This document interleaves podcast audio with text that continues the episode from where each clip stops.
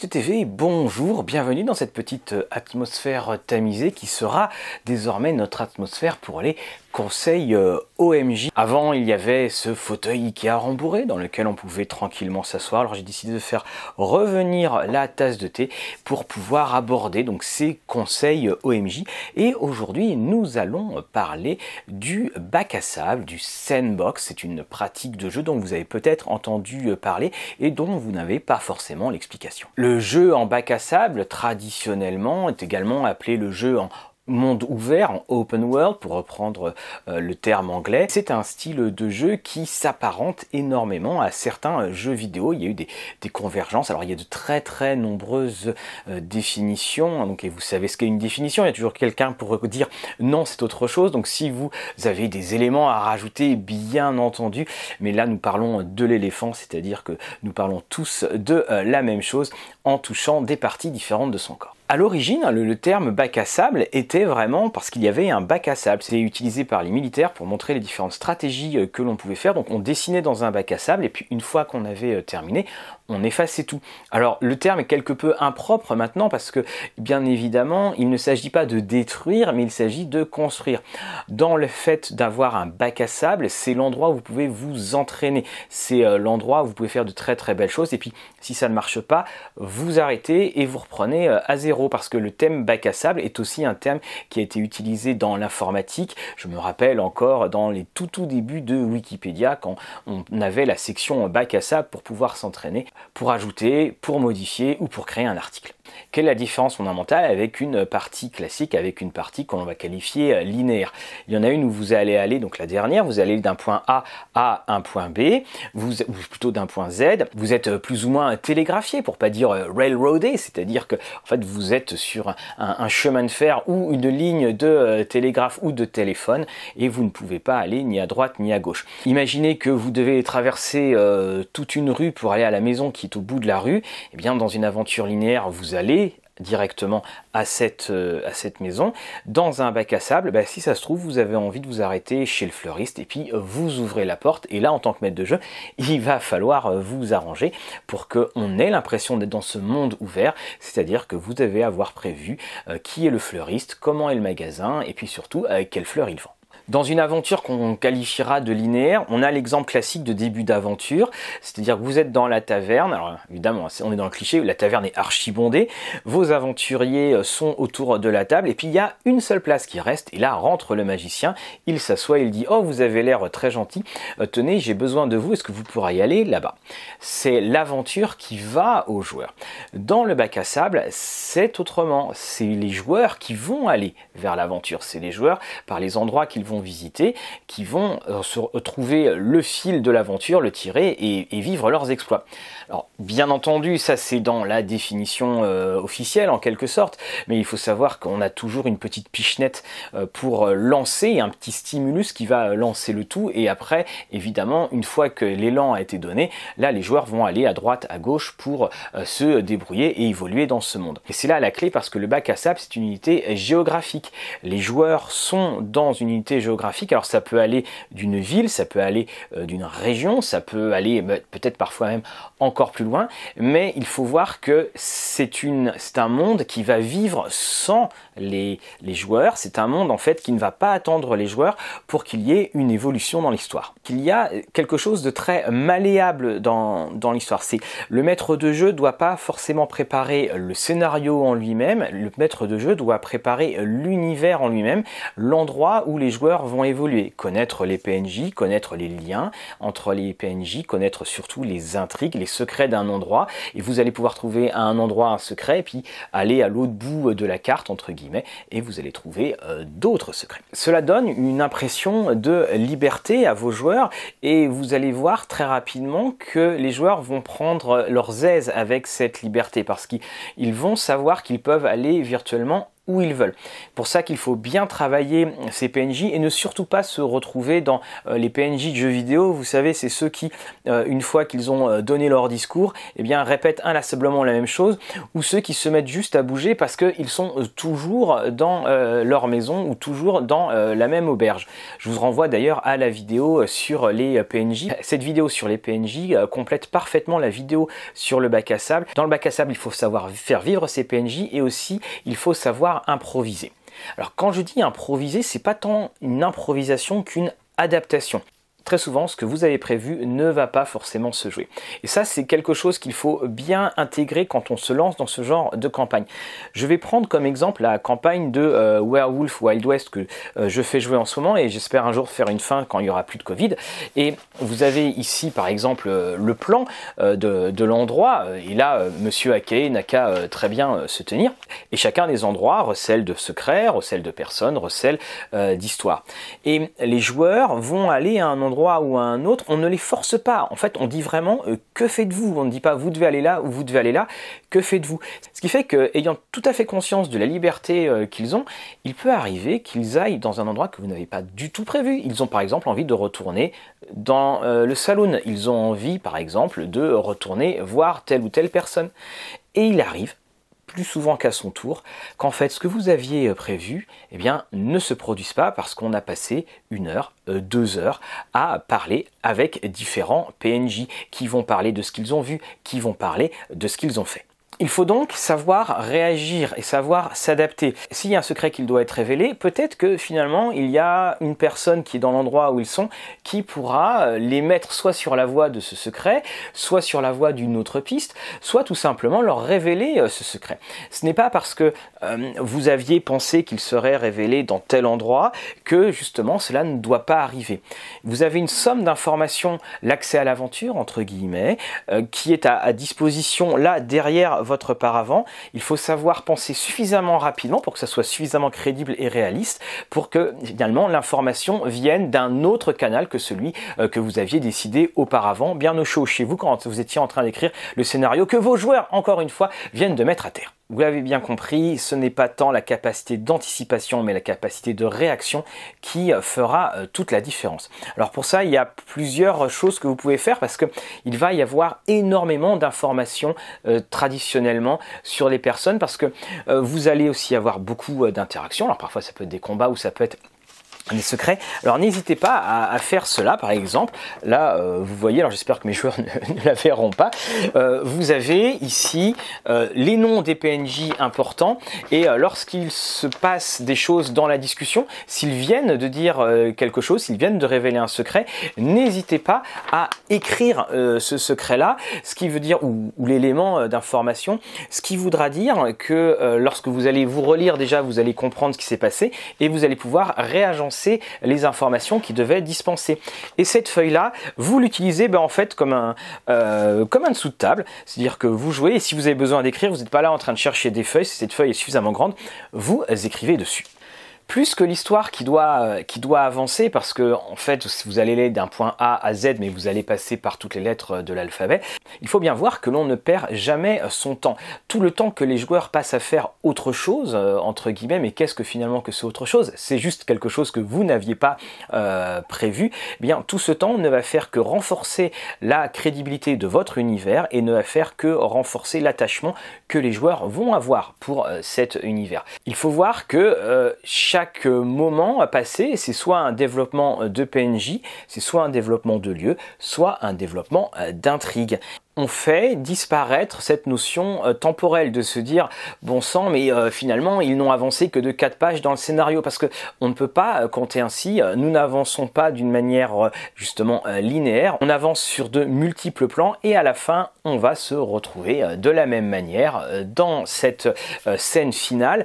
Mais les joueurs auront eu l'impression et à juste titre finalement d'avoir imbriqué les actions les unes après les autres de manière tout à fait naturelle qu'on ne leur force la main. Le fameux attention, c'est magique, vous ne pouvez pas avoir, vous ne pouvez pas aller par là, ne peut pas exister dans un lieu de bac à sable parce qu'à partir du moment où vous bloquez les allées et venues euh, avec une sorte de bouclier euh, scénaristique ou de mur invisible scénaristique, là on perd cette notion euh, de monde ouvert et on se retrouve dans un scénario linéaire. La clé est donc d'avoir une très bonne maîtrise de l'histoire et aussi d'une très bonne maîtrise de vos PNJ et de euh, l'environnement géographique. Parce que comme je vous le disais, non seulement les informations vont peut-être arriver d'une manière euh, différente que celle que vous avez pu euh, prévoir, mais aussi il faut savoir que l'on va être amené parfois à improviser dans les allées et venues que les joueurs vont avoir. Alors pour ça, plusieurs petites choses. Donc là, c'est le très très classique. Ayez toujours un petit sac de, euh, photos de PNG. Alors vous avez plein de manières d'utiliser la boîte, euh, ce petit sac là. Et surtout ayez en avance plusieurs noms de PNJ, plusieurs noms euh, d'endroits, plusieurs noms de lieux et éventuellement un ou deux événements passés parce que dans les discussions on ne parle pas que de personnes mais on parle des événements qui se sont passés pour pouvoir donc les utiliser dans vos séances d'improvisation et surtout en fait vous pouvez improviser autant que vous voulez mais le point rouge, la ligne à ne pas dépasser, c'est de finalement broder sur des éléments qui viendraient faire s'effondrer tout ce que vous avez prévu euh, originellement, qui viendraient en fait non pas broder, mais qui viendraient déchirer le tissu scénaristique que vous avez créé euh, dans votre bac à sable. Et pour cela, n'hésitez pas à faire vraiment, n'hésitez pas à faire vivre vos PNJ parce que là, le tissu va se euh, renforcer. Il peut y avoir des événements comme la préparation d'un anniversaire, comme fêter ou hélas, euh, préparer euh, un enterrement. Ce sont ces petits éléments de, euh, de rien du tout qui feront que les joueurs auront cette impression délicieuse de se promener dans un endroit qu'ils maîtrisent totalement et puis aussi qu'ils aident à, créer parce que dès qu'ils vont quelque part, vous créez ce morceau d'histoire et cela vous donnera un petit peu l'impression que l'on peut avoir dans les jeux vidéo quand parfois on, on se met devant son jeu, pas pour faire grand chose mais juste pour évoluer dans l'univers parce que les paysages sont beaux, parce qu'il y a de très bonnes interactions. Vous allez avoir exactement cette même sensation de se plonger dans un univers, s'évader euh, du réel pour aller dans un univers où finalement il ne se passera peut-être pas grand-chose et un univers n'est jamais plus attachant, n'est jamais plus profond et n'est jamais plus réaliste quand justement on joue ces euh, petits euh, éléments de la vie de tous les jours qui n'ont absolument rien d'héroïque. Dans les multiples interactions et suggestions que les personnages vont faire, cela va aussi créer pour vous eh bien, de très nombreuses idées. Écoutez vos joueurs et parfois vous allez vous rendre compte que leurs suggestions ou la manière dont une situation va se résoudre est finalement bien meilleur que la manière que vous euh, aviez prévu. Et si vous avez vraiment euh, bien justement euh, tricoté et vous avez bien pensé à votre intrigue, il arrive parfois qu'il y ait ce qu'on appelle des, trous, des loopholes, qui se comblent tout à fait naturellement car vous avez mis toute la rigueur possible dans votre histoire. N'hésitez pas d'ailleurs quand vous écrivez ce genre d'histoire, vous dites, bon, vous par exemple, vous écrivez tel PNJ a fait ceci ou cela, dans votre écriture, mettez un petit euh, TBC, un to be confirmed, ou AD, à déterminer, ou AC euh, à confirmer.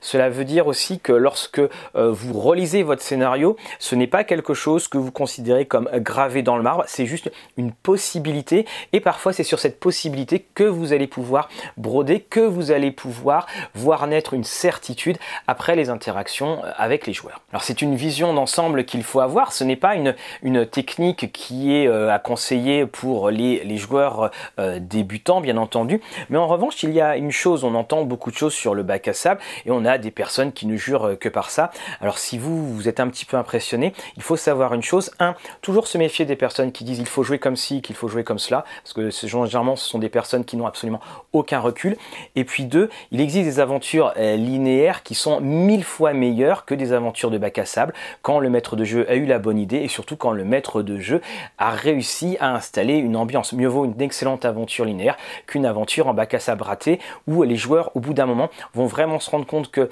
tout ne tient que par l'improvisation, ça ne tient que sur des bouts de ficelle et que dès qu'on creuse un petit peu, en fait il n'y a plus rien. Sachez qu'en fait, je vous le disais, cette vidéo était euh, axée sur euh, cette campagne de euh, Werewolf Wild West.